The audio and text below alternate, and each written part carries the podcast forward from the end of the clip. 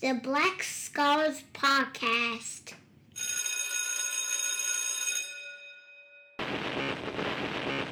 blackscholarspublishing.com. that uh, we should get our own. Once we have our own, uh, we're respected for the fact that we can create our own.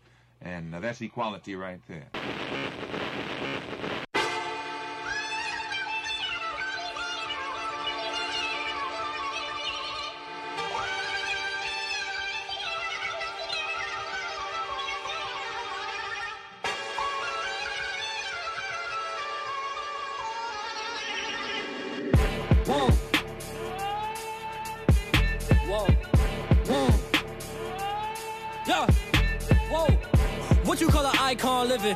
Record label, Misfits just did it. Whoa. Nylon cover five minutes. Whoa. We are too hot in the business. Whoa. About to make a movie in So I have one question from chapter four. I'm gonna, I mean, chapter four, but well, number four, I'm gonna ask you as a black man. Whether Okay. this is the question I have to ask you as a black man from three. And it kind of goes into four, but when she said the projects that her dad was from, and I know like my dad doesn't talk a lot about his childhood in Mississippi. He was mm-hmm. married the time frame. And then you moved to Wisconsin, You're talking about her dad. talking about her dad, then you marry a white woman, you live in some town that nobody's ever heard of. It's Mhm. like at least if you're gonna be a black person from the projects or the country, like if you're gonna marry a white woman, live in the inner city or live near Right. a city. So if anything Right. happens, but it's like, are you running from something as a black man? Are you? Do you just want to be opposite of what you were raised as? You know. Do you get that from her dad though? Her dad seems really So I get that Genuine. black men. Well, uh, he he probably is genuine because I think that dads love their kids and dads want and want a black men, right? Because we can't talk about white men; they don't have as much had not had as much adversity. We're talking about black men want the opposite experience of what they had, Mhm. and I feel like a lot of black men, they marry these opposites and go into these worlds. They know they're black, but there's no like, where's the black? Like, how did you find this small town in Wisconsin? Like, why not move to a bigger city? Like, Yeah. why the conversation between you and this woman was never, we need to raise our kids in an area where they're going to feel a part of the community.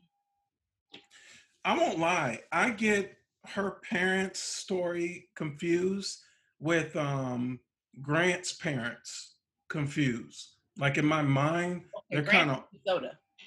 huh? Grant is Minnesota. His parents were, no, his parents were Detroit. Yeah, Yeah. parents were Detroit. yeah. So I get all of those stories confused because to be honest, I don't focus on those. I kind of zone out when it gives a backstory about the parents and how they met and stuff, because that's not really the purpose of why I'm analyzing this podcast. So I mean, Oh, I analyzing that. this docuseries. So Yeah. Right. So I see that in terms of that, but I think as a woman, we look at the whole picture right, where what are the pa- like when and so I'm a black girl, right? right, right. Raised with parents who are from the South, but my mom grew up in the North. hmm And my mom is also very good with not only code switching, but code switching between black and white. So I've seen it all. And I'm always like, we'll talk about it later, but like with the science teacher, I'm always interested in people who talk about race from the mixed point of view. hmm And I just wonder, like, what was the parents' background? Like, did you talk to them about race or did you just immerse them? Like, when you listen to her mom and she's like, I want people to see as people, it's Mhm. almost the same as people saying, I don't see color. To me, that's so I, I Yeah. look at the parent, just like as teachers, we look at a parent's background. If you Right. got a child that talks back to you, you already when you meet the parent, you're like, oh, okay. yeah. So, The, what was it? The apple doesn't fall far from the tree. yeah. and she said it in a nicer way, people is people. I think people wouldn't be as opposed if people didn't say color, see color is color. Don't see color or whatever. Right. Yeah. Um. Yeah, that's deep. So that's all. That's And I- deep. Yeah. And I applaud the dad because it sounds like he talks to his kids about race, which is why you said you don't get that from the dad. He talks to his kids about race, so it's almost Wait, like what dad are we talking about? Are We're talking talking about Miss Stovall's? yep, Okay. yeah.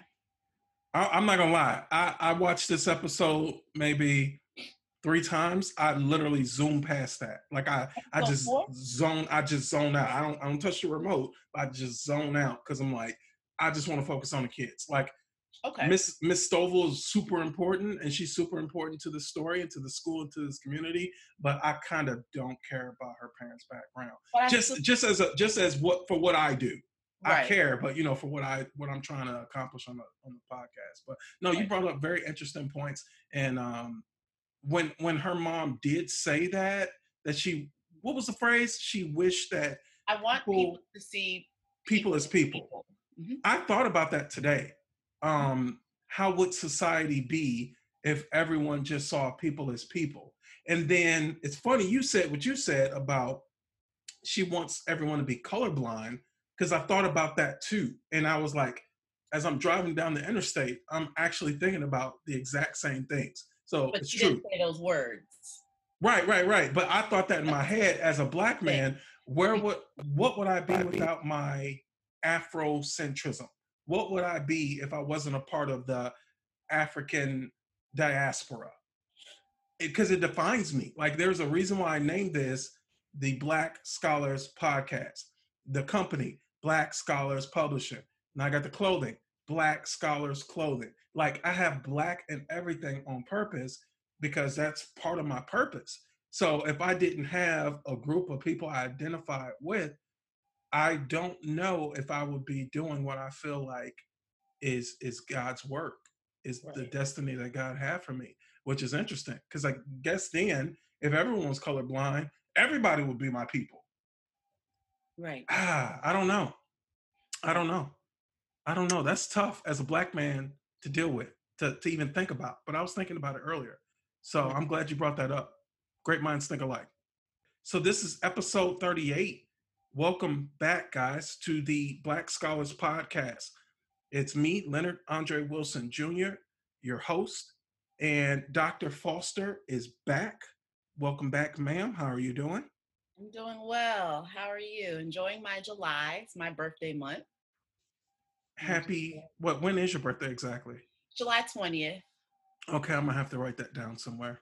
Yeah. So summertime baby. We never grew, we never could celebrate our birthday in K-12 growing up. And now as a teacher, I'm never on a job where I'm celebrating my birthday. So when you have a birthday in the summer, you're just used to celebrating it with friends and family. That's the way it should be. I'm one of those weird educators where I prefer for kids not to know my birthday. Pers- I'm for real, personally, because I'm just, but I guess I'm kind of private like that, where I'm just like, I don't want kids to know about my life, like mind your business. But um, I mean, I give them a little bit because you know you got to connect to them, so they need to know a little bit. But I just want them to know a little bit. I don't want them Googling me. I don't want them YouTubing me, and they do it all the time. Yeah, they do it all the time. So I'm like, They you kids are so nosy, so nosy. All right, let's get into it. So, continuing with that fact of what we were just talking about. Um, ah, and, and- and so this is great because on episode 37, I had to stop myself from discussing the very end of episode three. If you remember how episode three ended with um with what's his name, Mr. God, I can't pronounce his name. Mr. Physics teacher. Yeah, it's the physics teacher. What is his name?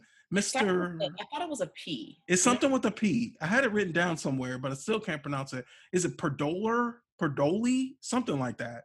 Maybe. Let's just call him Mr. P because I'm going to butcher his name. Okay, Mr. P. Sounds great. And he's a physics teacher too, so that works. Right. So with Mr. P, who is a part of the racial equity um, learning strand, he's a part of that. And actually, he's more on the extended side.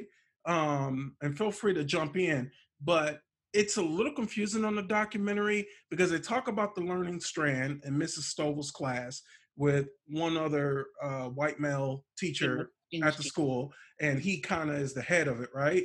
And then also in episode three, it's ho- it shows us a meeting, and that meeting was fabulous, and I broke that down already about um, where the superintendent was there, the principal was there, the parents were there, very powerful quotes there, um, and realizations uh, about the lack of sense of urgency at Oak Park River Forest High, and so fast forward. So fast forward past all that.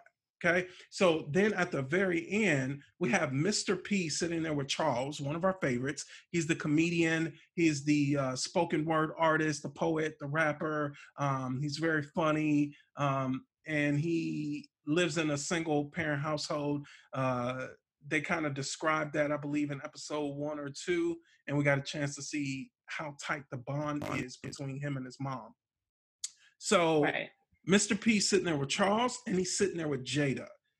I love Jada. I've had students like Jada. I would probably make an argument that when I was in high school, I probably was like a male version of Jada because I challenged everything. And if I felt like something wasn't funny, I? whether it came from an adult, Was that in episode three or four? was So what? okay, the the meeting between Mr. P, Charles, and Jada.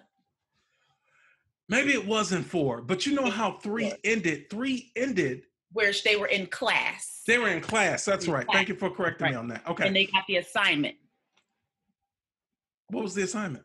It was some type of essay, and then episode four is when they were all talking about like the essay. I think in episode four, I don't know. Anywho, how, how three ends, Mhm. how three ends, and this is the part I didn't address on the previous podcast episode, and I wanted to save it for this, and I'm glad that I did.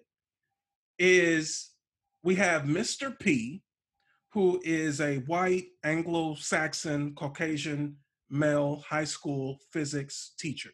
Okay, for any adult, regardless of the color of your skin, regardless of your background, your ethnicity, your native language, your culture, you've got to connect with a diverse group of kids.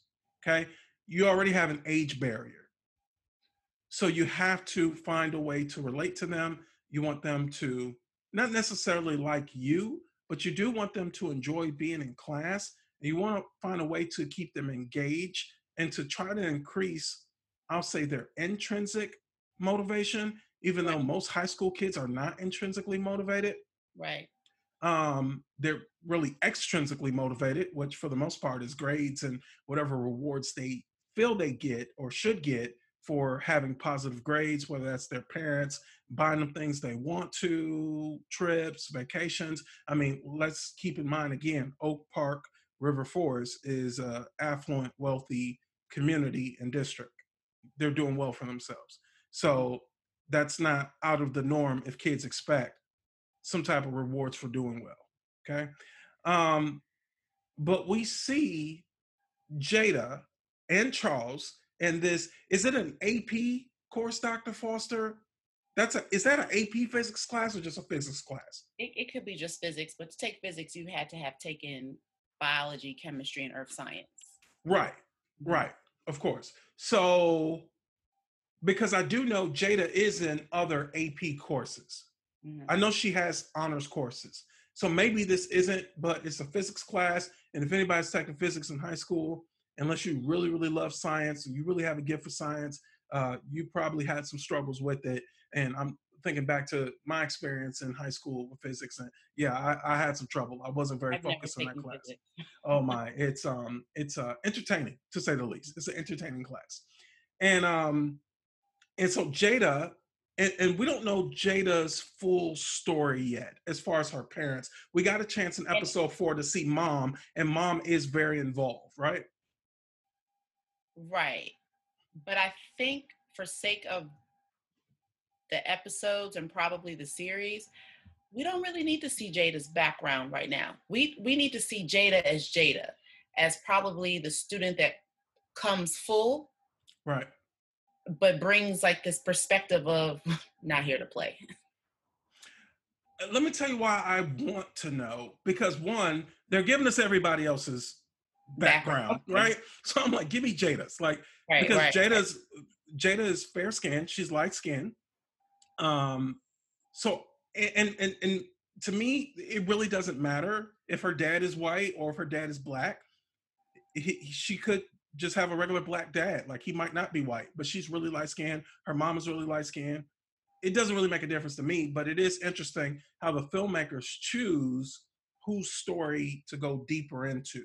So maybe we'll get that in future episodes. I hope with Jada because she's a very interesting uh, scholar and just a human being person uh per- personally um and her personality like she has a fabulous personality but like you said she's not here for play um she's very focused she's diligent um she's opinionated and she's not apprehensive about sharing how she feels and we see that open up between episode three and four. So here's a part about three that I really wanted to talk about last episode that I didn't, and we're gonna get into on this one is uh, and this is gonna open up a, a, a whole nother can of worms, but let me let me try to compartmentalize that in my brain right now. Let's just focus on race. Mr. P. He's a white guy. He's teaching high school. He's trying to be as relatable as possible but he's saying some jokes and he's trying to make the race issue he's trying to make it more lighthearted he's trying to bring down whatever tension might potentially be there and at the same time he's pissing jada off charles charles is fine. Charles is laughing with him. Charles is a goofball. He's a comedian. He's fine. But jada's not here for it. And right the part that hurt me as a father, as an educator, as a black man, especially in times like this, when she said she doesn't feel comfortable in that class at times and it's affecting her learning, and at times she just wants to leave the class in the middle of class. Oh my. Right. Like, seriously, I had to grab my Roku uh, remote, which I can rarely find, I had to hit pause and just sit there and think for a second. Because to me, that was a red flag. If a student says their learning is being uh, affected, impacted by what I, the classroom instructional leader, is doing in class, time out, red flag. Whoa, what did I do? Let me figure this out. And then that's going to lead us to another discussion about Mr. P but what were your thoughts on that so, on episode three about what she said? Okay. So my thoughts on that, um, and again, just maybe I'm getting the conversation between three and four mixed up, but basically it's all the same conversation. Yes. Um, one thing Jada says is that she really doesn't find the racial jokes funny or anything like it funny as well as she uses the word shuck and jive. And mm. in black mm. households, we learn that. You know, my parents have taught me mm-hmm. that mm. don't let people shuck and jive with you. Look at those black people who are shuckers and jivers. This is this is um I'm not an English teacher, but do you call these colloquialisms or things that we just say in African American household? Yes. Mm-hmm. Um, and so I will say this the conversation that Mr. P and the English teacher had together that night at the dinner table, it was a really good conversation, right? Between a black person and a white person. And they both made valid points. And I think that Mr. P is coming from an area of he is comfortable around black people, right? I'm going to give that to him. He's comfortable enough to have race conversations with black people and think that he can go and be the the leader that leads that with the kids. Mm-hmm. But I think also Jada makes a good point. Who are the kids on the panel? Like Jada's deep. You all are implementing these racial get along, you're trying to know me, but who are the kids on the panel? And I'm telling you, it doesn't make me feel comfortable. But then Mr. P's response is, well, Charles seems fine with it, and we're getting it from the people above. So you feel comfortable. And so in that moment right there, it's when I also noted this is a this right here is a further further conversation that needs to happen by itself. Because what this is is it's your cycle of research. They are trying to implement with this um, racial equity literacy strand they're doing in the classroom, and now they mm-hmm. need to see what's working and what's not. And just like you do in research when you're writing qualitative dissertation, you need information information needs to be gathered from all parties. And we right. can gather charles and we can gather mr p but if you don't bring what jada says to the table what you're doing is not valid. Right. Because i see charles's point but see charles is also again he's a light-hearted person right? And so i i would also ask as a black female i have observed, I don't know if I've been in that position before, but I have observed black men and black women who will laugh with the joke, whereas I'm the person sometimes I'm not laughing with the joke. I'm Jada. I'm like, we're we're here for physics. We're here for, you know, don't laugh and joke with me about my hair when I'm here for academics. You need to find another strand of racial sincerity to talk to me about. Or not. Mhm. Or not. Like Jada is a serious enough, astute enough scholar where our connection could be strictly academic. Like you can make connections within the curriculum, within the lessons, within the projects. That should be the connection he has with her. And I wasn't counting, but looking at that physics class, how many black kids did you see altogether, including Jada and Charles? Was it like one- three or four? Yeah, there's one that sits next to Jada. Yep. And she kind of smiles, but she keeps her head down. Right. And I didn't count anymore. But another thing I want to say too, just like how we know that all white people are not the same, white people have to know that all black students are not the same and they don't all come from the same background. We are not. We are vastly diverse. Mm-hmm. This And is a, so- go ahead. well, and so you have you have kids, and you could show up and they had 20 kids in front of them, all grandma, and then now your kids come in and you have mom and dad. Right. And that conversation has to now go totally different than when you were shucking and jiving with grandma. All right. So, Lord and so what they have to what what that teacher needs to realize is like you just said or not it could he can align with her in academics but i Mhm. think that that is where the conversation more conversation has to be had in terms of you've gotten charles you've gotten him to engage jada is already engaged so how can you keep her engaged on a different level So, Lord, um, uh, uh, uh, I apologize, listeners. This is gonna, this gonna, no matter how I edit this, this is gonna sound very discombobulated, but then it's gonna all come together, and everybody's gonna be like, "Oh, okay, I get it, I see it." Um, uh, it's so many different conversations to have just about. So I, I know a Mr. P. Okay, doesn't go by the name Mr. P. I've worked with several Mr. P's and they give us the backstory of Mr. P. His dad or granddad was heavily involved in the different world wars and the Civil War, and he was on uh, uh, the Union side, if you will. Okay, uh, dad or granddad was an abolitionist, and Mr. P was this was instilled in him about equality and diversity and racial sensitivity. And you know he grew up in oak park and as i said on episode one go back to the 60s go back to the 70s oak park illinois has been a community of open arms where they've embraced african americans. They try to avoid the white flight um, and the young white liberals state. but to the point that glenn singleton said on episode three we see with white liberals their activism, their participation against racism and discrimination, it only goes but so far until it gets to the point where it's uh, interfering with how they see things and how they live life. Because whether you're the most liberal uh, uh, white American to ever have existed, you still have this little thing in your pocket called white privilege. And you can't get rid of it. You can reject it, but you're still going to benefit from it no matter what. So, Mr. P has studied, it's a part of his family. He's done the research, he's written about it. He actually hands Jada and Charles a, uh, a memoir that he's written on race and gives it to them for them to read.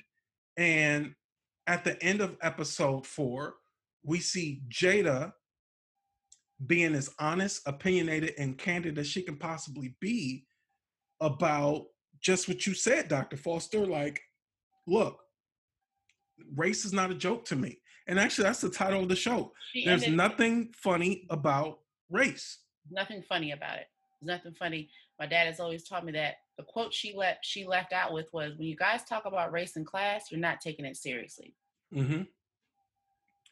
And so then Jada and Charles, two African American kids, similar upbringings as far as what we know thus far on the docuseries, and they're at odds with each other because, again, Charles, lovable, loves to laugh, make people laugh. He's a comedian. He wants to make light of the situation.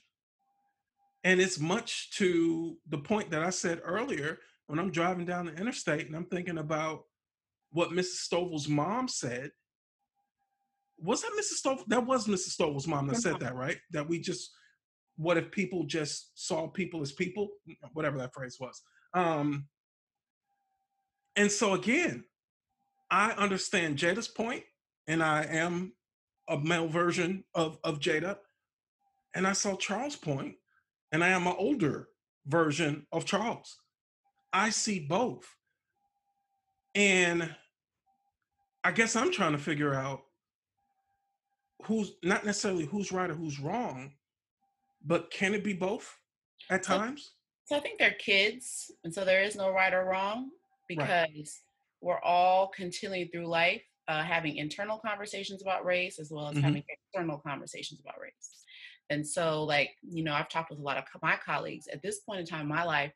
I'm at the point in race where I don't want to go to another workshop where we go from slavery to Jim Crow to now. If Right. you have read about the history before we get to a workshop, we Right. don't we you you are holding us back. And Right. that's what I tell my friends about race.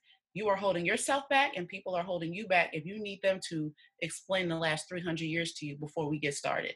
Right. 300 years is going to take you 40 minutes and then you have 15 minutes to talk about where we're going next. So I think that Jada is valid and of course Charles is valid, but I would like Charles to speak more because I was mad as He shut down. He shut down. he shut down. And I don't know, is that a, a male thing? I'm not going to say African American male, but I don't know if that's a male thing because males generally like to keep peace and they don't like any spats back and forth. And I honestly, the teacher held him, held his, held, held his side, but Jada held his side.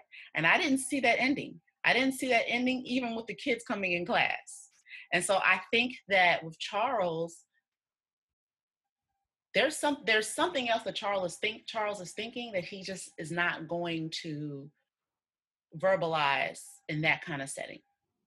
And also remember episode four, there's a situation going on with his dad that Yeah, he's dealing dealing with. Yeah.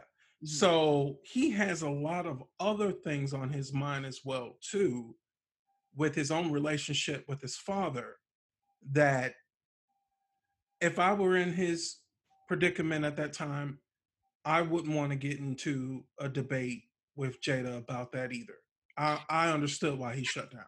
And I just thought of something right now. I don't know if I'm gonna if what I say is right or wrong because I've actually had a black male in his 40s tell me two weeks ago when I talked to him about race, he said, Look at you with your privilege. And my response back to him, because I'm very analytical, is if I can pick up and read a book and you think that's privilege, then I don't know where you're coming from. Because reading, if you think reading is privilege, then you need to reteach yourself.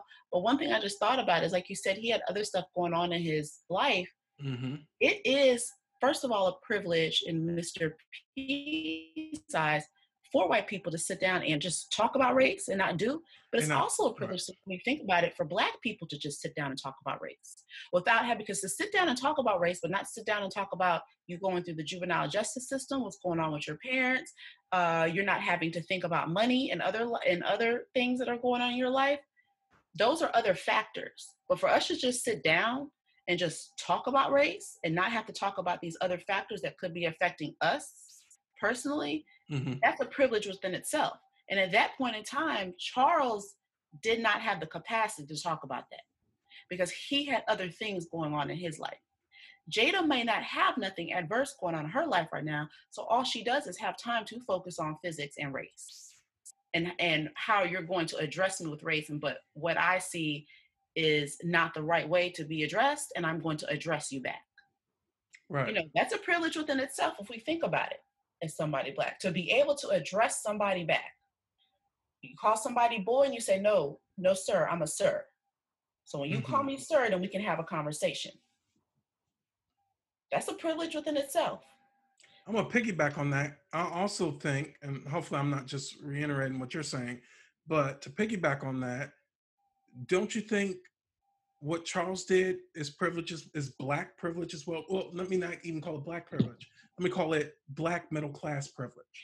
For him not to participate in the debate, and I mean anyone could just not, you know, refuse to participate. But besides the issues that's going on with dad, everything you just said, you know what it made me think about? It made me think about their mothers. Again, back to I believe it was episode one or two, we have the opportunity to meet um, Charles' mother. Okay, and we see them working out together, and they have a great relationship. Dad's not really in the picture. Um, mom mentioned that she planned on either going to law school or med school, and she had Charles early. She had him at a really young age, which might be the reason why they have such a, a closer relationship than I guess a traditional black mom and and, and, and son. But now she's in IT. So I remember my notes for episode one or two, whenever that was, and I said financially well off. Now, I mean, I don't know what position she actually does in IT, but IT, as we all know, is a vastly growing, developing field, and it's going to continue to be that way for the foreseeable future. Um, so, and we see them moving. She's she's doing well. Charles is doing well, despite the fact that he doesn't have his dad there financially. He doesn't have to worry about the same things that other kids have to worry about. To our point, when we talked about what uh, what Kendale has said in his creative writing class, he feels a burden, and that was in episode three. He feels a burden or or, or a guilt that he's not in the same situation that other African American kids in Chicago may be in, simply because his aunt and his uncle were there to pick up where his mother and father could not. So I do think the socioeconomic part has a huge it plays a huge factor in who Charles is and the fact that he just wants to do things that make him happy. He wants to focus on getting into a great college, getting a great career. And if you go back to episode 1, in those one-on-one interviews with with Charles' mother, she explicitly said she didn't want Charles growing up like the other black kids that he was seeing in the neighborhood. Yeah, no, I agree with you. I think that both their their in my mind, is there a right or wrong way to tackle racism and to talk about it? And I think the two of them hmm. being high school students, that mm-hmm. was both of their ways. Uh, Jada could be a head on person Right. right? I'm gonna meet you head on and meet you in the hallway. That's always that's me. But Right. Charles is like, nah, it's okay, it's cool. Yeah, just not right now. All right. Well, when there's a bigger situation, we'll get to it. Not right now. And that could be Charles's way. And I think we see that um, just stepping away from the documentary for a sec, we see that in real life right now. We have some people, especially specifically social media, you see a comment from from someone racist or someone practicing bigotry. And you have those African Americans who are going to address it directly. And, and, and some are going to take even to another step. They're going to take it farther. And they're going to um, contact their buddy in IT and they're going to give such and such's username and they're going to scroll through their pictures and their social media and they're going to scrub through the internet and they're going to find out where that person works and then they're going to take screenshots and send it to that person's corporation that's why you got a lot of people a lot of karens a lot of karens getting fired right now for Right. things that they're doing on social media and offline as well that makes its way to social media and then you have other people like charles who and i'm speaking from an honest perspective when i say this sometimes you just get tired Yes. um, especially right now. You get tired. It's so much going on. We got, you know, um, the whole NASCAR Bubba Wallace thing.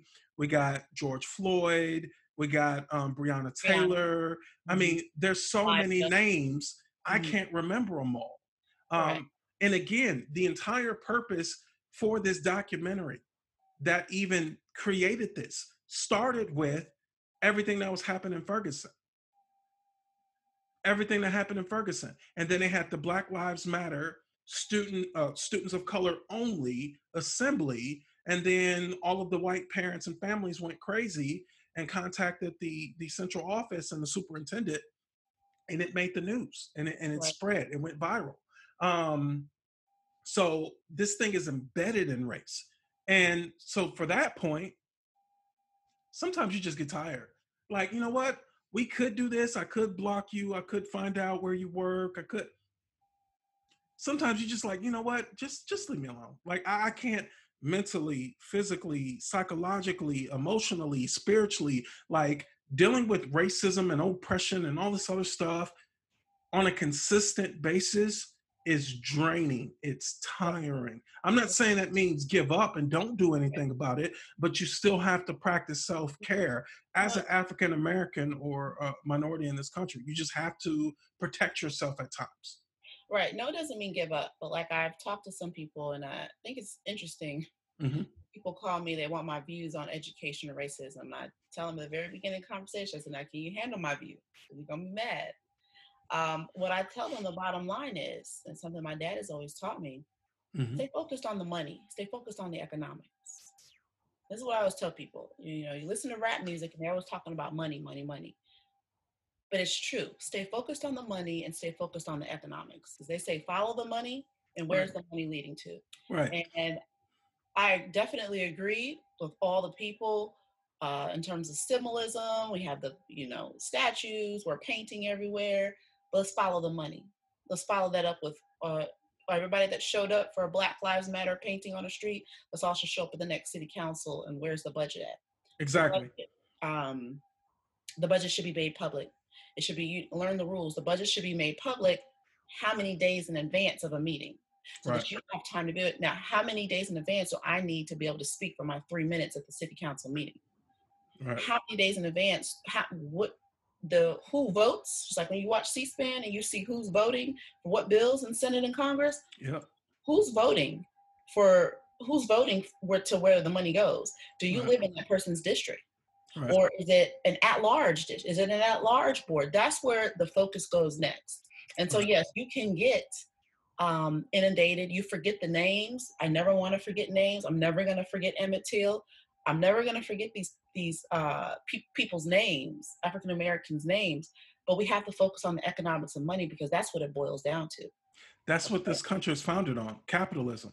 and that's what that's what's not taught and that's where people miss the mark right Yep. and we can be mad all day long at police shootings Yep. but we have um is it called qualified immunity Mhm. police are doing what they can do so you have to change the law Yep. and so that's what people have to focus on um and so i don't know i say that to say you're right you're right Yeah. the kids the kids are right They The are. Both right. of them. They're- They're right. Yep. they're So- discussing it as best as they know how. Because if you're if you were to ask me when did I first discuss race, Yep. you know, African American history is different than discussing racism, Of course. right? Yeah. I don't know when I first discovered when I first started talking about racism because I'll be honest with you, when I first started teaching in Memphis and Mississippi, I taught in an all black environment. I never faced racism on the job. I never faced it until I moved back home to Maryland. Liberal state. But that's another podcast topic. Yeah, and as far as teaching is concerned, um, of course, I started out as a special education teacher and crossed over to regular ed. I always discuss racism with my students, and even when I was in Millington, um, that's still predominantly white. It's a different type of white. They're not as affluent as the district I'm in now, but white kids, black kids, Asian kids, Hispanic kids, it doesn't matter who my demographic in front of me is. I always talk about race because for me, I can teach, and I say this all the time, I can literally teach the academic standards with my eyes closed. Mm. the thing that makes it jump out and kids be able to take those skills and progress and show growth and reach achievement, which is definitely the issue of Oak Park River Forest and schools like it across this country, is this achievement gap, which leads to a socioeconomic gap, a widening wealth gap. It starts with life lessons. That's that's that's what I get excited about teaching. So Right. I don't want George Floyd type situations happening, but when they do happen, I get in that classroom with highly complex texts and we break it down and we have a discussion and we continue to refer to it throughout the year. So by time they leave my class, they don't realize all the technical skills I've been teaching them. They remember those stories, Right. but the skills come with it. So I'm just, it's kind of like, you remember what, what did Tupac say before? Um, he said something about when making music, like you have to put the medicine like in the, in something sweet, right? Like in the jello and the pudding, whatever it is. Like Okay. they don't get it. They don't get it. If you just try to give it to them dry, they won't get it. But if you put a story behind it that's authentic and means something outside of, you know, just showing mastery on the standard or doing well on the standardized test, the kids will get it. Right. That's the trick. That's the trick. So definitely. Um, I don't know who you want to talk about next, but I definitely want to talk about uh, Mr. Byers, Michael Byers, the behavior specialist. I am excited to introduce you guys to Black Scholars Clothing. In this apparel, we've got unisex t shirts, hoodies, sweatshirts, tank tops. I've even got items for kids and babies. I've even got items for women's athletic.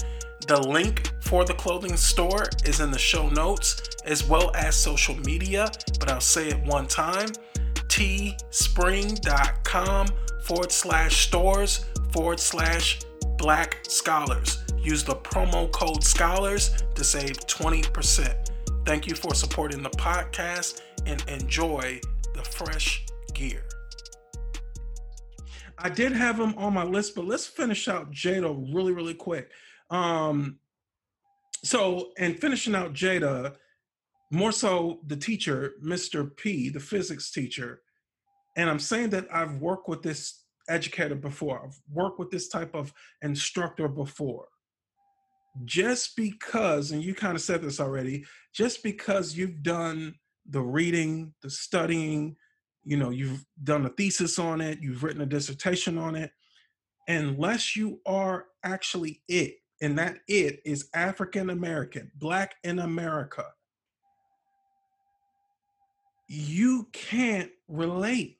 You you're doing your best. You're doing more than most. We appreciate that. But you can't relate. And you also can't take those theories that you have formed and molded over the years through your reading and teaching and different students you deal with and try to apply them to everyone. It doesn't work that way. Like we said, Charles, you can joke with Charles about race. Okay? Not everyone is Charles. Right. Jada's not Charles, clearly. So for teachers who are like that and are listening to this podcast, please stop. Please stop. Because I mean, I've studied the indigenous people, uh, uh, Native Americans since I was young, especially being from Wisconsin, since I was young. And that's actually a part of my heritage, like a small percentage, but it's a part of my heritage. If I ever have a Native American student in my classroom, do you think I'm going to joke to them about race? Mhm. I wouldn't. I wouldn't dare. I wouldn't even try to approach that or anything that I've learned about their culture and everything that happened to them. I'm not going to apply it as a theory and just assume that it's going to work and trying to relate to them. You've got to focus on the actual kids. That's why I said it's so important to get to know your kids. Like you truly have to take time to build relationships and build rapport with your students and and I hate this phrase, you know, uh, me and Dr. Foster listeners, by the way, we have an ongoing list of words that we want to be uh, retired, Yeah. that we never want to see again, that we see all over social media and in the news. And um, here's the here's another phrase for us: read the room. But it's true.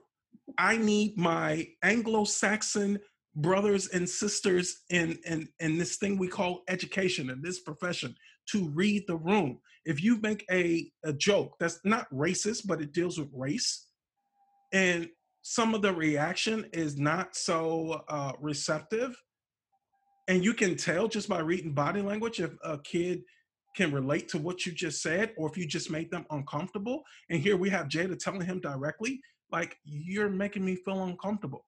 Like when he picked up her coffee cup, I felt her. I was like, yo, don't touch my coffee cup. Right. That's that's one thing that you have to be careful of. You can't you can't touch kids stuff Yeah, because touch my stuff. will- mhm. just like um I've just like with touching hair. You know, I have Exactly. Yo, let's call, you know, really quick, and, and I'm not to bash on Mr. P, but there were a couple of things that he said. So the coffee cup thing, and he was asking, Oh, I didn't know you were OCD or whatever like that. Okay, that could be offensive if she really was OCD, because that's an actual diagnosis. Um, he said something when he was talking to Miss Stovall, and they were not at school. I don't know whose house they were at, maybe his. Um, but he said something about I know about weave. Did you catch that? yeah, that was that one-on-one conversation there. Yeah, yeah. He was like, I know about weave, so I can. I'm like, huh? But, No. but you could see it in her eyes. Her reaction was, Yeah. weave is not the end all be all to get to know black students." Yeah, and not all black girls wear weave. I didn't wear. I did. I I didn't wear one until senior prom. And also, it's wrong to associate weave with black women, black girls, period, because uh regardless of race or ethnicity, I see everyone. I mean, Well- you know, who's not doing natural Well, wearing a- weave. First of all, as a professional, Yeah. So as a professional female, maybe one on one, I can talk to an African American female about weave, but never will I say it out loud in the classroom. But if I were to take it from a female standpoint, talking about males, you know, black boys brush their hair a lot for the waves, They right? hmm And so, um, you know, I'm, I'm I can be a jokester with my students sometime, but I'm I also have real lame jokes. The the most I've ever said to students is, you know, how many times you're gonna brush? The waves have waved out. You know, that's the most I'm gonna say. But Right. also you have to realize what is the psychology of why African American males are brushing their hair to get waves. They're not getting conks anymore, like what Malcolm X got when he was Mhm. singing when the police came. He put his hair in the water hmm it's it's a it's a way of waving out the naps, right? hmm And so It's a more attractive form of hair. Yeah. as as as as Eurocentric thinking wants us to think that. And so to talk about that out loud, it's it's making light of what they could be conscious of. Exactly. Okay. You know, people girls wear weaves for a reason. Right. Because they think that I'm supposed to have long hair or I can't wear my hair in cornrows if I have no perm. So I Mhm. must cover it up. And so talking about these things sometimes opens up other doors. Like how Jada said, I don't feel comfortable. It opens up other doors that you should not put kids in, in a predicament in the classroom. and let's keep going. He also said something about um Her being slow, her timing. yeah, but he just said, "Wow, you're slow." And then he paused. Now, as I'm not gonna say I'm a comedian. I'm a pretty funny guy. Maybe I don't show it a lot on the podcast because I'm usually talking about serious issues on here, but I feel like I'm a funny guy and I study comedy. Like I love comedy, the writing of comedy, and I like dry humor. Okay. That pause means everything in comedy. When he said, Oh, you're slow, but he was talking about her physical time when she was out there racing and she recorded her time down and on her on her lab report and he was looking at that but just the fact that he called her slow and then there's other kids around they're picking up on that too. So it's like observational learning right? Right. and you have one of the few black kids or black girls in this class there's probably two of them and you're calling her slow. You're not calling her slow mentally but that's where everyone goes after you pause after saying slow and he even corrected himself and tried to laugh about it and she just sat there and looked at him like i might have to kill this man like that's exactly how she Yeah. looked Yeah, I mean, and even if he was, even if he didn't say it, that he was actually talking about her slow being running, the fact that you are honing in on that is also like, the pause he knew what he was doing when he Right. said that as a jokester and i joke around with kids that Mm-hmm. pause means everything and kids they speak at that age especially high school they speak sarcasm very, very well. Very well. Right. So- you can use it with high school kids, but you can't Yeah. use it. Yeah. hmm So uh, the last thing that he said that I was like appalled. So when he passed the memoir about race to Jada and Charles, okay, when he passed it out to him at first, um, prior to them getting a chance to read it, okay, and he was explaining to them, and he was saying, you know, educators, we're pressured, and then he goes on this quick diatribe about um, this list of things that educators feel pressured about, right? And one thing he said, and I want to know if you caught it he said the pressure to fix black people. I said, "Where's this Roku remote?" I couldn't pause it fast enough. I said, "Let me go back rewind." Er, You really just say that? And and and you know what? Jada didn't have a reaction to it because it's like when someone's telling you something and they're giving it to you in a flurry, you know, you're still cognitively processing all of that information. But as soon as he said it, I caught it immediately. I said, "Huh? What? What? Listen, listen, listeners, listeners, listeners, and I want you to jump in, listeners. Talk to your white educators, and I and I'm not naive. I'm not an idiot. Um, I know there are uh, not strictly African American educators that listen to the Black Scholars podcast. I know.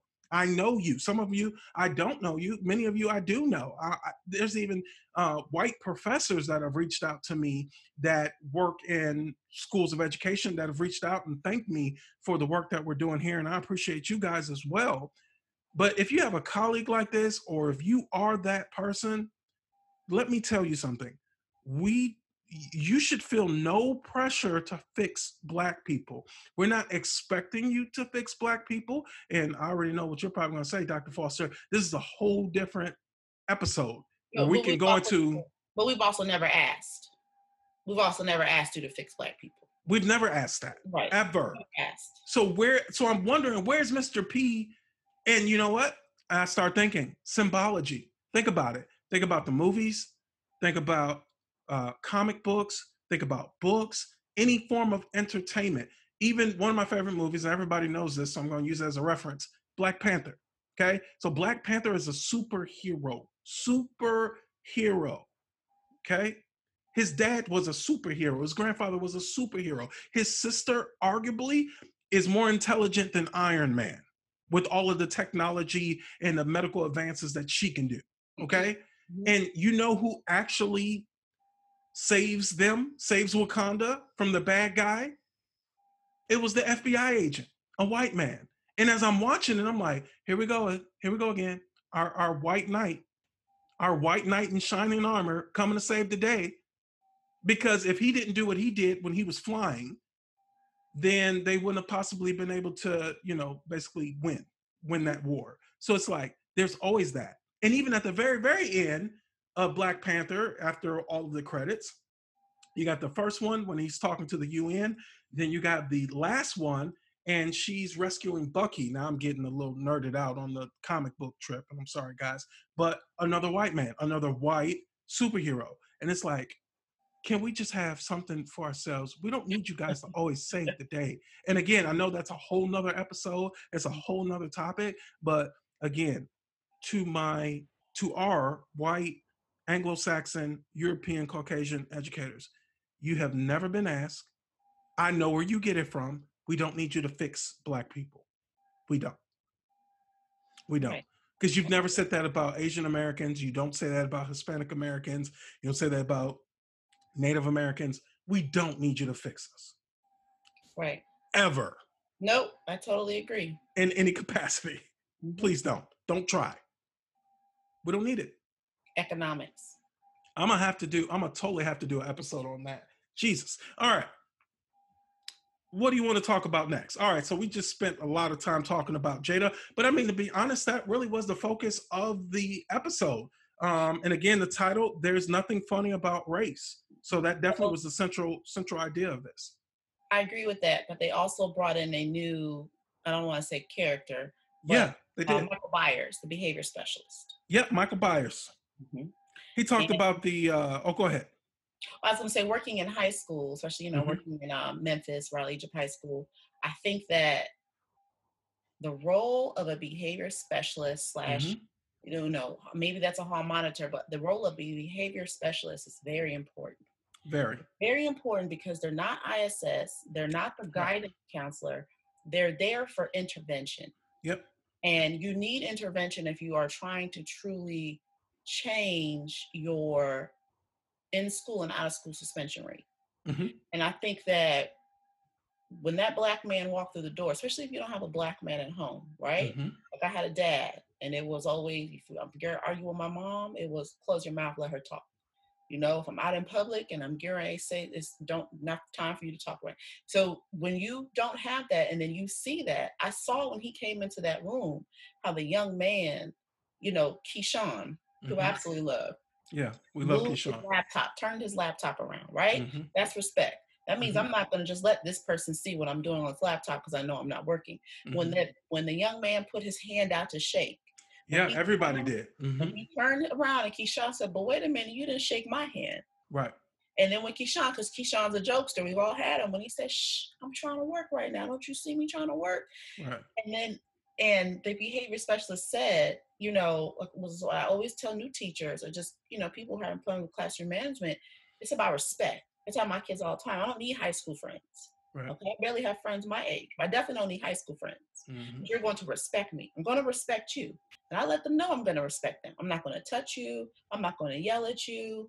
You you will be seen. You will answer some questions. I will not embarrass you. But you respect me and I respect you? And he talks about the respect, right? Because you know, is he talks about the respect level and he talks about how he says good morning um, to them instead of just going into what you don't have and what you need but Right. let me give you a salutation a good morning you know Right. how are you because they might not have gotten that when they left the house in the morning. It makes a huge difference. right they might not have gotten that from a friend from their friend because these Mhm. are again these are these are privileges these are happy-go-lucky to just wake up and a parent smiles and says good morning you may wake up and not have a parent there and if your first period teacher is a sub and they don't say good morning they're barely making it when do you get a good morning Exactly. you never get it Exactly. so I would love to see how him talk more. Um, and I think what's interesting, what he said, there's a conflict between him and the dean of discipline. I don't know if you caught that at the end. What did he say? So what he said was Keyshawn would rather during his study hall, and that's a whole other story, these study halls in the school, it's Mhm. needed because kids do need some downtime, but what are we doing in it that's productive? And so he says Keyshawn comes to him to talk about grades, to Mm-hmm. do a little bit of work, to talk, because it's a black male figure too, right? Right, That's why exactly. Keyshawn wants to go there, if we're gonna be honest. Right. But the dean of discipline doesn't want him to go there. He wants him to stay in study hall. But what is Keyshawn doing in study hall? If he's being productive by going talking to the behavior specialist and the behavior specialist is fine with it, why are you opposed to that? So he said that. That's how he said it. We're gonna leave it at that, but that's how he said it. The dean of discipline has a problem with the fact that Keyshawn comes and sees me during study hall. Are we introduced to this dean of discipline? We're not. Okay, that's why I didn't stick in my mind because I'm I'm really trying to uh, imagine that person's face and yeah, okay, that makes sense. So yeah, I'm glad you brought up the behavioral interventionist. And um, last episode you were on, we were breaking down episode two. We spoke to the fact that in many of these core academic classes, we see pairs. We see a pair of general education teachers, and we both brought up the point like, where are the special education teachers? So we knew where they were there because this is a huge school. Um, and so here we're first we're introduced to our first special educator, who is the behavioral interventionist. Now there's two questions I want to go with. First, everything. Yeah, let me go with the shorter one. So first, as a black male, and you've seen this before in your experience. What what year are you going into, by the way, in education? Over 10 years. Okay, over a decade. Okay. And I'm going to my 10th year because I took a brief hiatus. So, You know, kids will research us. So just over 10 years. oh, yeah, of course they will. Um, so, here, and, I'm seeing this in my educational leadership program at Christian Brothers University in Memphis. And it's some conversations that, you know, I've had with my cohort in grad school as well, too. But why are Black male educators, and you know where I'm going with this, why are we always tasked with discipline or the most problematic, troublesome youth? Why is it always us? Right. So right. So it goes both ways. They also pick the most troublesome youth, black girls, black boys, brown, Mm-hmm. black, in the general education, algebra one, English nine, English ten, you know, biology, the ba- the basics, the general subjects everybody has to teach. They give them to certain teachers, right? So that's Right. that's a whole nother thing within itself. The teachers that teach subject areas. Right. Um, and so I don't want to make a generalization um, because I've been generalized as that before and given those kinds of students, but they look at you and handle it. And so it's almost, yeah, I never want to give away the secret, but I tell my teacher friends, do you go in there with classroom management ability or do you not? And I'm I'm going to just leave it at that. All right.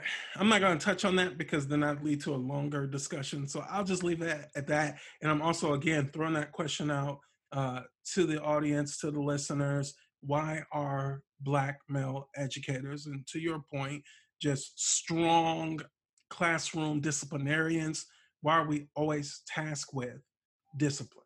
But I see it exclusively everywhere with Black male educators. I have yet to see a black male educator not be looked at as like, okay, that's the classroom management expert. They can deal with this kid that nobody else can deal with. Hey, can you just go? I've been pulled out of my class. And see, when I when I teach, I teach teach. Right. Like I, I'm teaching teaching.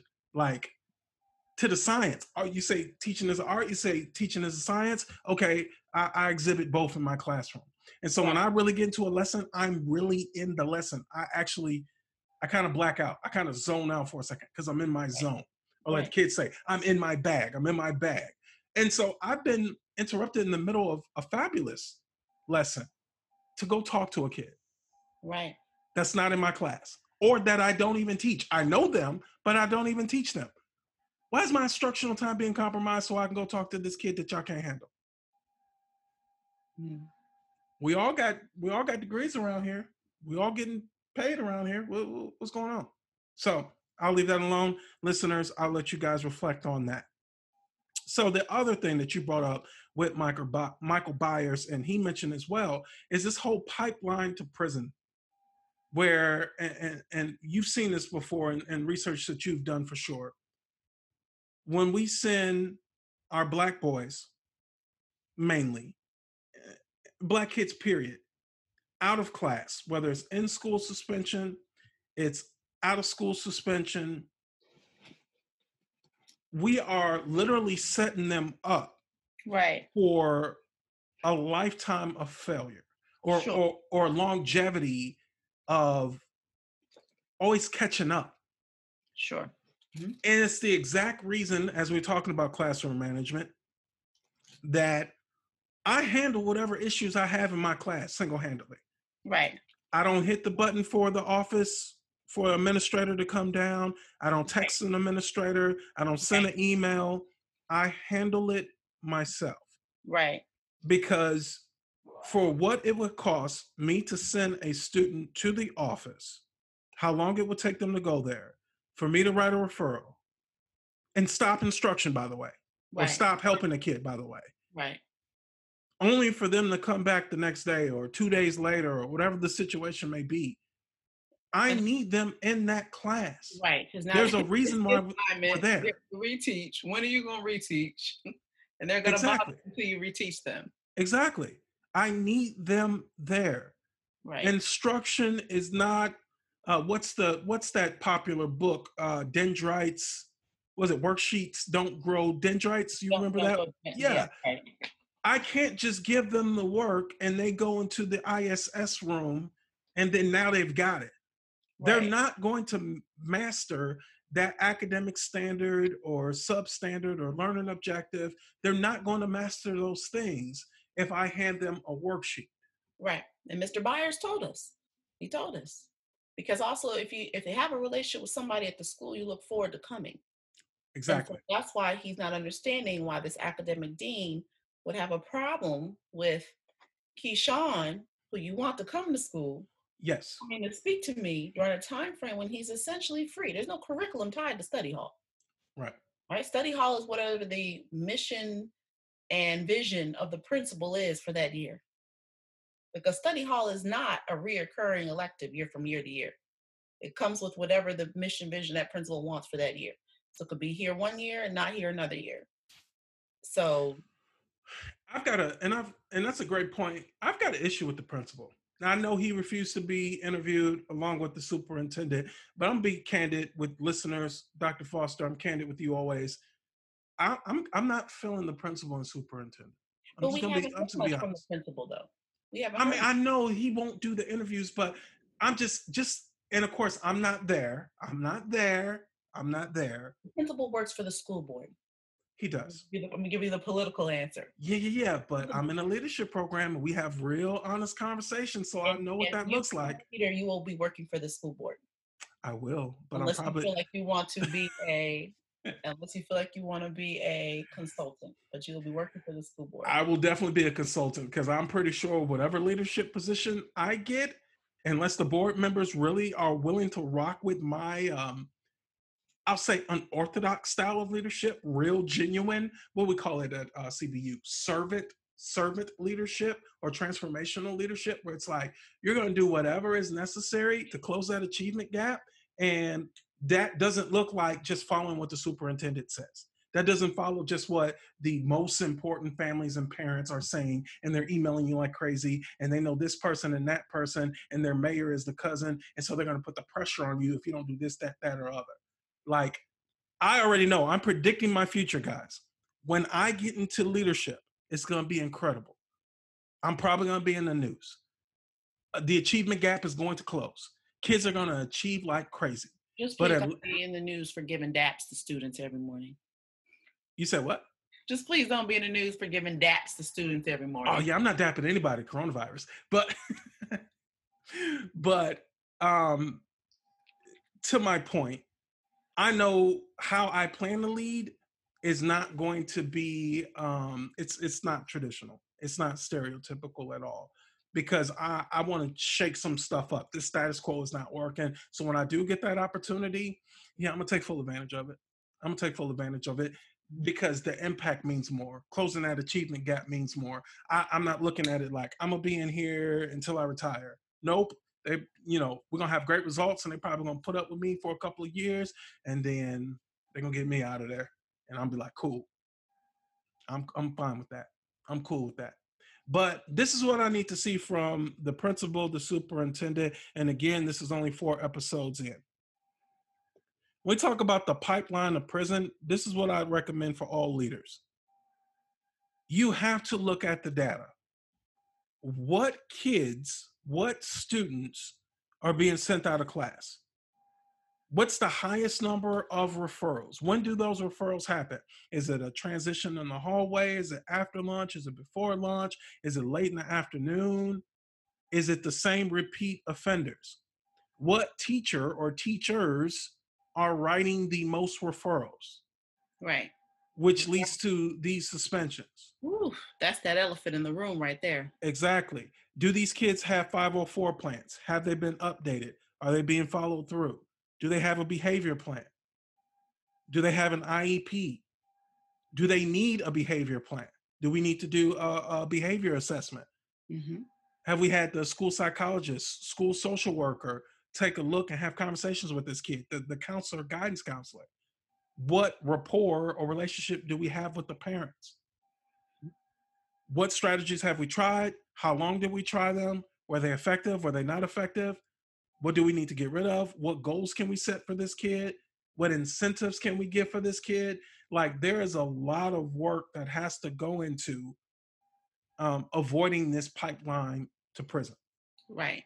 And it's not just saying, hey, black man, we're going to make you a behavioral interventionist. Here's your salary scale. Here's your walkie talkie. Have at it. And I'm sure Michael Byers, like most, I know, I mean, you know Michael Byers, we all do. They're great. They're great with the kids. They're great for the faculty. They're great with parents. We need them. But you have to take it a step further. Look at the data. What is the data saying? Because we need a we need to be on the same uh, accord and looking at the numbers. And some people you can only talk to them through through numbers, through statistics. Well, and that's what Mr. Byers is looks like. Looks like he's trying to rip the lid off on Mhm. right now because Mhm. now that you say that, I'm thinking about that in terms of this academic dean. Like you said, we haven't heard from him. Right. Where is the team that's discussing and disaggregating this discipline data? Right? Because Is there a discipline committee? There should be. I mean, we have racial equity. Right? Uh-huh. There's got to be. learning strain there's got to be and that should be a part of that discussion too exactly because if we are constantly sending kids out of class out of school and we even seen that right at the end of episode four keyshawn got suspended for three days because he got into it with uh, one of the security guards Right. He couldn't I- even do his uh, performance what was that he's a part of theater he couldn't Oh. even do his performance with his partner he got I don't know suspended what he's a part of. But I know that he was suspended while he was talking to the teacher, and she was trying to kindly tell him, "You can't be here right now." And Right. um, and that's another thing too i've never because i'm not a fine arts person i've never re- i haven't this correlation between kids who have these behavioral issues and kids who are shy it seems like one thing they all have in common is the fine arts very true very Right. true That right? is the that is the one thing that they've been highlighting that I want to highlight as well. Their fine arts program appears to be superb, second to none. right Because with Charles and and and, and the other kids in the spoken word, um, to this theater program, the they're doing they're doing a lot. that teacher i've never heard him talk with another teacher the way he does with her he's like a real conversationalist with that teacher and like the english teacher is trying to get him to talk to her but he talks to the drama teacher more Yeah. Yeah. Interesting. Mhm. Interesting. So yeah, you got to look at the data when it comes to the pipeline uh, to prison because we've got to break it. You just Right. can't send kids out. And I get it. If two Right. kids are throwing fisticuffs, okay, obviously that's too much to deal with. They need to be separated. They need to be removed. I understand that. Those Sure. policies I do agree with. But you know, uh, what do they call it? Is it what's the term? Positive. It's a positive intervention. What's that phrase in education? Is it P- positive well that's pbis but um no? What's P? What was the well, positive, abbreviation? behavior, po- positive behavioral intervention Okay, yeah, this something like that. pbis Okay, it's generally not as strong on the high school level right. um, so that's why you said like what are their what are their awards or rewards i mean it's to participate in those fine art activities those Right. what was that word you used at the beginning the e word the, the extra activities The um, uh extracurricular, it was a word that you used you said- extrinsic motivation. Right, right. Uh-huh. So extra outside. So that's their that's their motivation. Right. that, Right. um, yeah, that's their motivation. All right. Do you um you I was gonna mention Charles' poem almost made me cry, but you wanted to talk about Kendale's? Okay, I'll be honest with you. I don't remember Charles's. It was about his dad. Oh. Okay, so Mhm. Charles. Okay, I'm getting them mixed up. Okay, um, and then Kendale. I just wanted to say that Kendale's parents are very supportive. Mm-hmm. His aunt and uncle. Mm-hmm. Right. And okay, so I am getting what's up. Charles, okay. Kendale's the one that wrote the poem in the English class. And and and I've said this before. I don't know if that's poetry, so I've been calling it prose Okay. Okay. because I'm not sure if it's poetry. The last thing he wrote, and that means the- what? Uh is that a true story? prose can be anything. It could be a story. It could be poetic, but it's not necessary. It doesn't really fit the standards of poetry. It's just almost like a stream of consciousness. Like you're just, you know, but I guess you can call it a narrative to some extent. Okay. Yeah. So I just feel like it's a prose. But they do the snaps like it is poetry. And I'm like, uh, I mean it I don't know. I don't know the I don't know the writing prompts that the prof- or English teachers giving them. So I'm not sure, to be honest. Yeah. Um, one question I do have, I mean, I know each student has a role in this documentary Mhm. docu-series, but what is, first of all, who is Talicia to Terrence?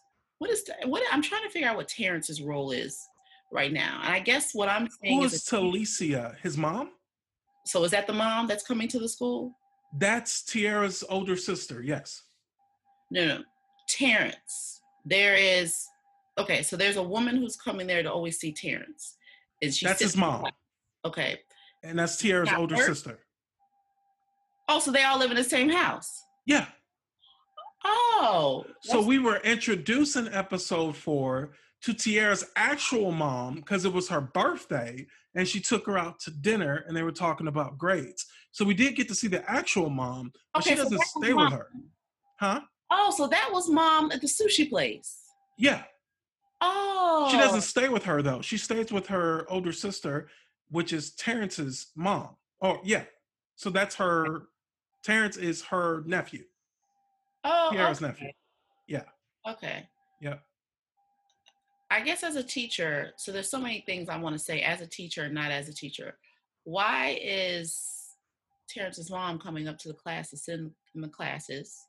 Now she's she's done that before because remember terrence has an iep so she's done that before um but this is the episode four focuses on parent teacher conferences by the way i hate parent teacher conferences i'm gonna just be honest i should be talking to you throughout the school year i don't want to just talk to you this one night we've been working all day now we got to stay another But four or five hours conference, it seems like she was actually sitting in the class with him one time.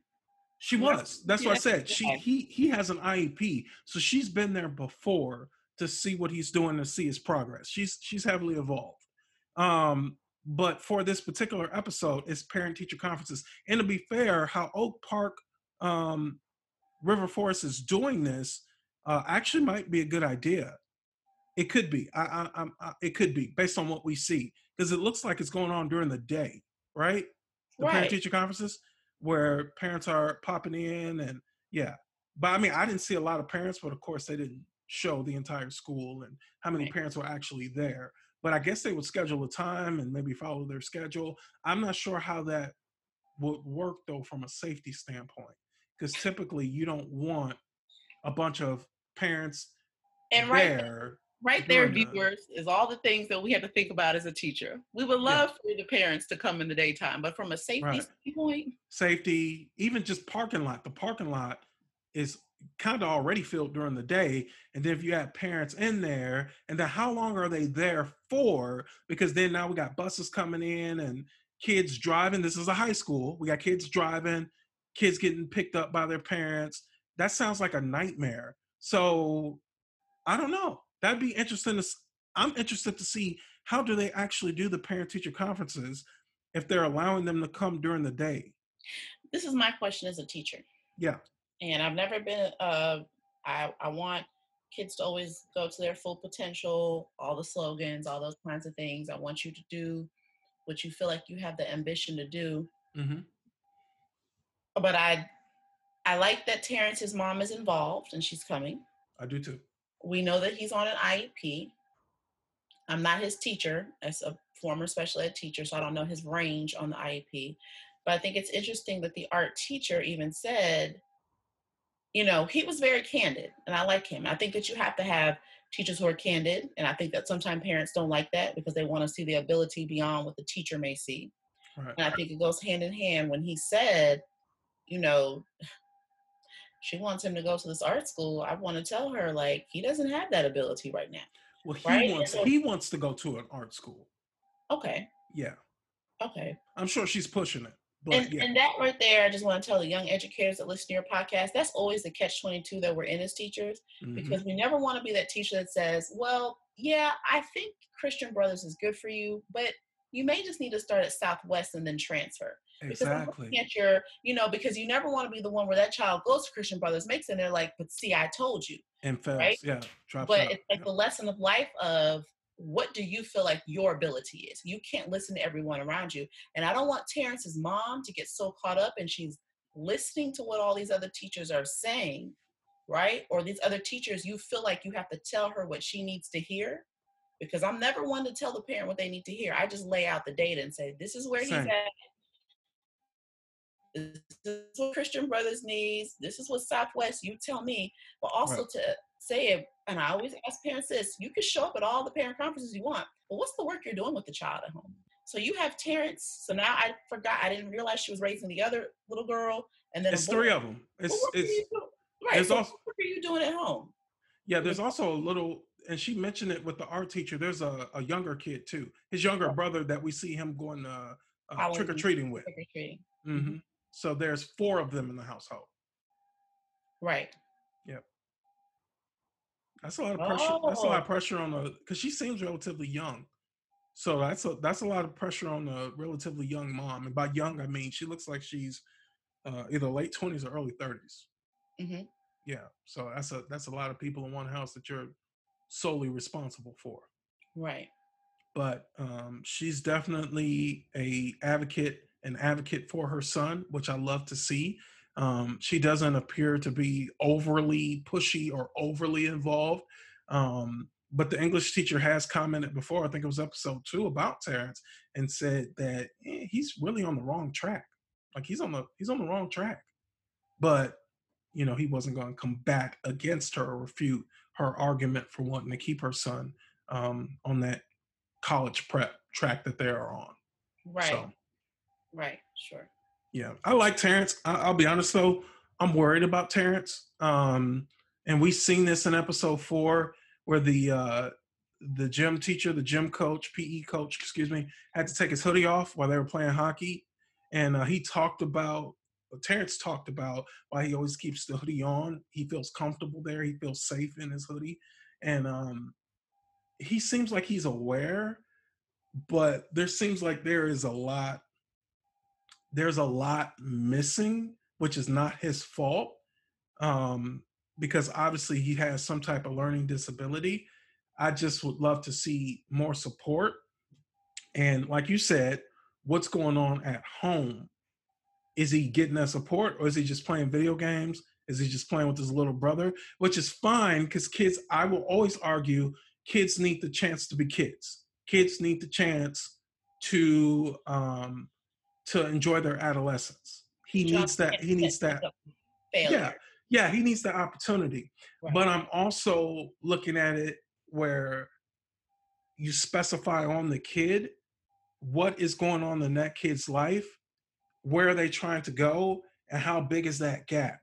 And right now, with him, like you said, trying to go to art school and Right. trying to make a career in art, and where he is now, because if even even when she showed up, you seen his painting, and it was supposed to be like a 3D painting of three cups, right? And then you seen the kid next to him, his peers painting, and even the mom commented, "Oh, that's nice." And then Terrence was like, "Yeah, he's really talented. He's really good." And my heart, like my heart, dropped in. I'm like, "Oh man, that sucks." Why'd she even point out the other kid's work? Like that's a blow, and maybe it wasn't, but to me, it felt like that was kind of a blow to Terrence's self confidence, and he doesn't seem very confident in himself. So again, what's that gap where he is, where he wants to go, and what are we doing about it? And if if it's a financial thing, I get it. I respect it. She's doing the best she can do. And and let's put the onus on that city, that community, that school, schools. And I will always say this. Schools were built to serve the community. Right. Sure. So what that school is doing obviously isn't enough. Me and you have talked about this before. Based on the ACT composite, there is a 75 year gap. It will take them 75 years on their current rate of performance for African American students at this school to catch up with the white students. That's unacceptable. That's unacceptable. Can't happen. Right. So something needs to occur. And I'm hearing a lot of parents, and I love those parents at that meeting on episode three, but I'm hearing a lot of parents say, and even Dr. Uh, Chala Holland has said, where's the sense of urgency? There is none. Do you remember what what grade is Terrence in? I don't know. To me, Terrence has got to be 11th or 12th if they're talking about what he's doing post um post high school. So if we're talking about his taking a welding post, class. yeah, so he's definitely either junior or senior. But if we're talking about uh, his post secondary career and plans, if it's possible, and I'm not saying mom isn't doing this, we're just going on based on what we see on the docu series. He needs tutors. He needs help. I know she wants him to get a regular high school diploma so he can, you know, go to art college. But man, he needs some services and he's not getting them. And so as a mom, as a parent, you she's she's left with a difficult decision. Do I put him on the SPED or IEP track where and I don't know Illinois' laws and everything, I don't know. But how it works in Tennessee and in most states, Right. if a kid is on a SPED track, they get a SPED diploma. That's not an official high school diploma. Right. Right. It's not, you can't use it for admission into a college or university. Right. Sure. And so her having high expectations for her son is great. right. But just like if you have high expectations for your class or for your school, if you're an educator, you've got to put in a plan for the kids, for your students right. to meet those expectations. It's just like planning a goal. It has to be realistic. Smart goals, right? It's got to be realistic. right. What are you putting into into action to actually help him reach those expectations? Because I'm be candid, I'm be honest. What I see is mom with very, very high expectations, and she thinks that just being involved and and and you know constantly contacting the the teachers and showing up to school that's not enough. And if she can't do it personally then she's got to be brave courageous enough to ask for assistance and help because he's socially awkward. Um it was awkward watching him in english class he was he he seemed really really lost Right. That's what I was telling you. It's it's right.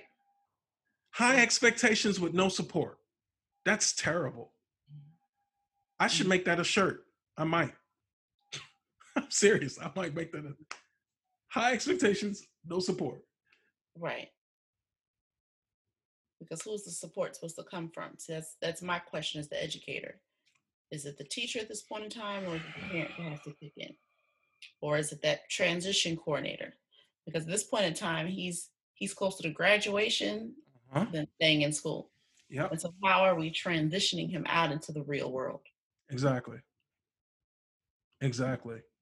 Because I'm gonna be frank, right now, based on what I've seen, I couldn't see Terrence sitting in anyone's art college. Mhm. I just couldn't. I feel like he would be extremely lost and just Right. and me thinking back to when I went to Middle Tennessee State University, I took an educational law class.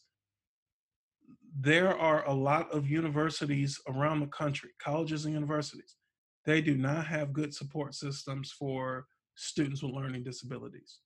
They just don't. Because most students with learning disabilities are on that IEP track.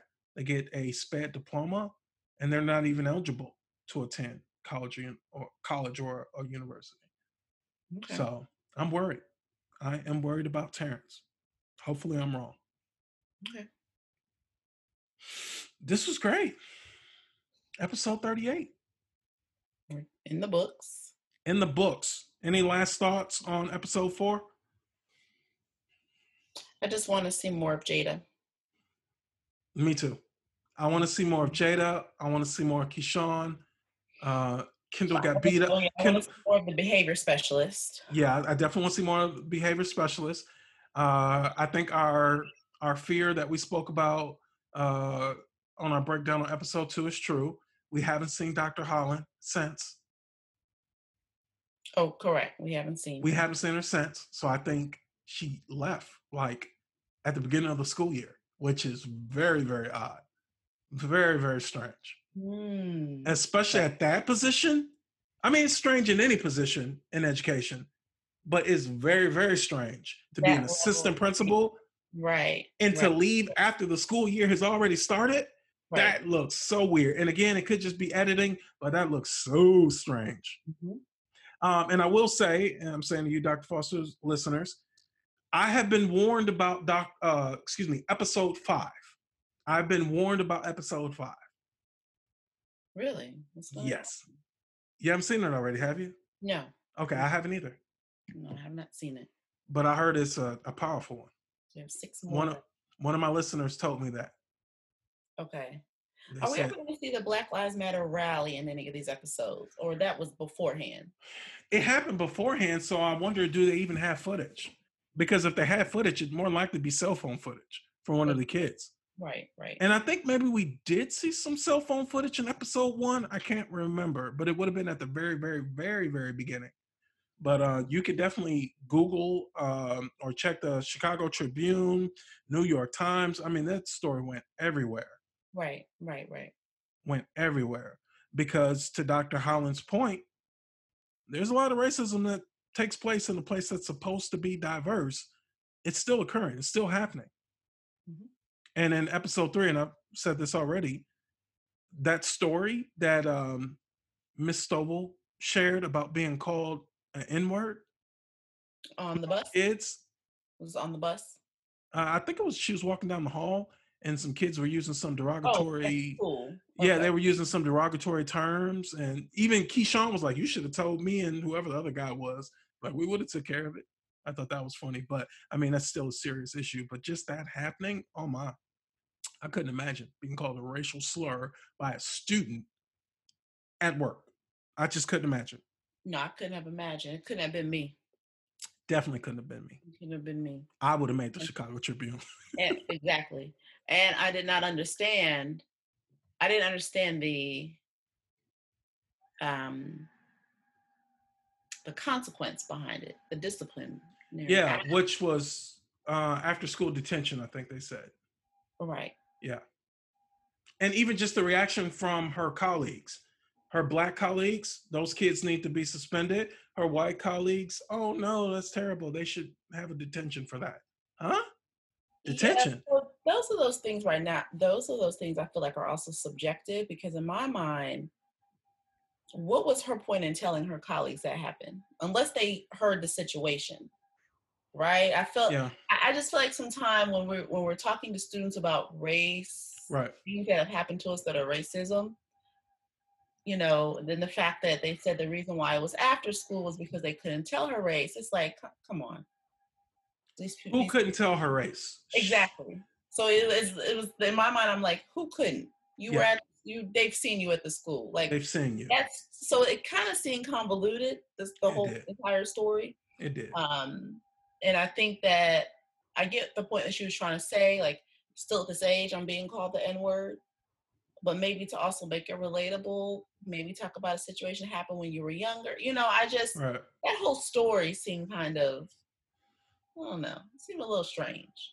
And she could have uh, embellished some some some details to relate to her students Yeah. more. Um, but my reaction as she's telling that story, forget what your black colleagues are saying, your white colleagues are saying. If I'm the principal of that school or I'm the superintendent, um, we don't do that here. Expel. Forget a suspension. You gone. You go find another district. That's me personally, because Right. there's no place for that. To call an educator that First one of all, your faculty members? what you will learn as you become a seasoned educator is it's all in the way that you can write things up. So yes, on one hand, I am very strategic Very true. prison pipeline. Very But true. like I just told you before, you're not going to disrespect me, and you're not going to put your hands on me. So And those if- are two things. And if I'm and if I'm a school leader, you are not going to disrespect any one of my faculty members. Mhm. They are doing God's work in that classroom for you. Right. And you might not appreciate it, but I'm gonna appreciate it for you. And I'm always going to protect my people. Always. Right, exactly. But you're right. They could have tried to escalate it to something else. And like you said, it's all about documentation and what they Right. could capture. So whew, get some security cameras in there, something. Wow. Well, this was good. Episode 38. Thank you, Dr. Foster. So glad to be here. I can't wait for the next episodes. I'll Episode watch them tonight. Just two. episode episode five. It's gonna be a good one. Mhm. I'll All make sure take my notes. Yes, ma'am. All right, we are done. Okay, bye, educator. What can I say? Mamba out. Thank you for listening to the Black Scholars Podcast. For more information, Sometimes go to blackscholarspublishing.com. You just gotta go. You will never know you could ever be if you never try. You will never see. Stayed in Africa, we ain't never leave. So it was no slaves in our history. No slave ships, no misery. Call me crazy, or isn't he? See, I fell asleep and I had a dream. It was.